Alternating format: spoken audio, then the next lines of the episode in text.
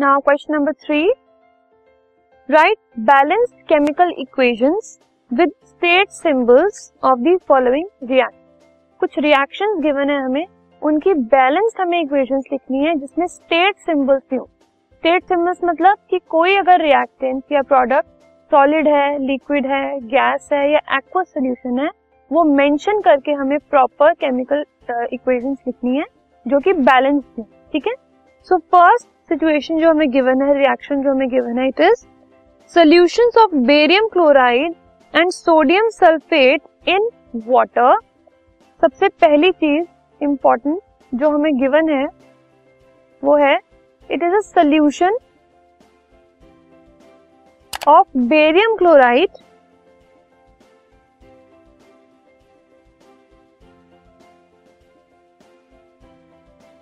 and sodium sulphate.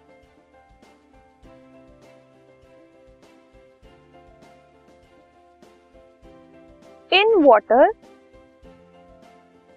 इसका मतलब क्या हुआ? ये एक एक्वस सोल्यूशन है ठीक है? एक्वस सोल्यूशन होने की वजह से हम इसका जो स्टेट है वो अलग से मेंशन करेंगे। प्लस उसके बाद हमने कहा है will react to give insoluble barium sulphate and the solution of sodium chloride ठीक है? तो let us now write it in the form of a reaction सबसे पहले ये जो एक्वस सोल्यूशन है, इसको अगर हम लिखें तो बेरियम क्लोराइड मतलब B A C L two which is an aqueous solution plus sodium sulphate is N A two S O four again aqueous ठीक है?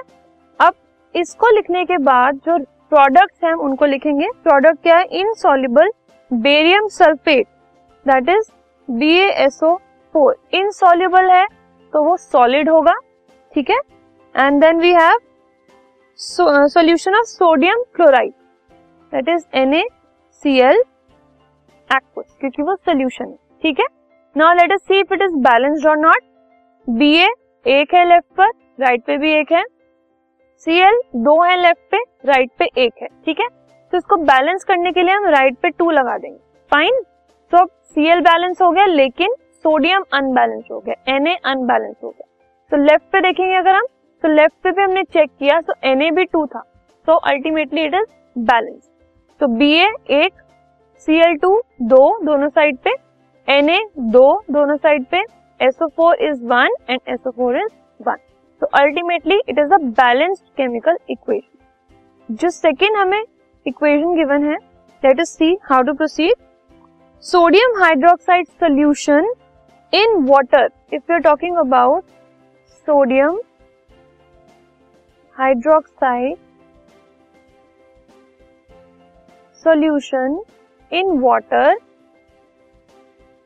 इसका मतलब है ये एक aqueous solution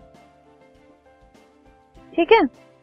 Reacts with hydrochloric acid solution in water again it is an aqueous solution to produce sodium chloride solution and water ठीक है? तो कैसे लिखेंगे? सबसे पहले sodium hydroxide that is NaOH solution in water है तो हमने उसको एक्वस लिख दिया।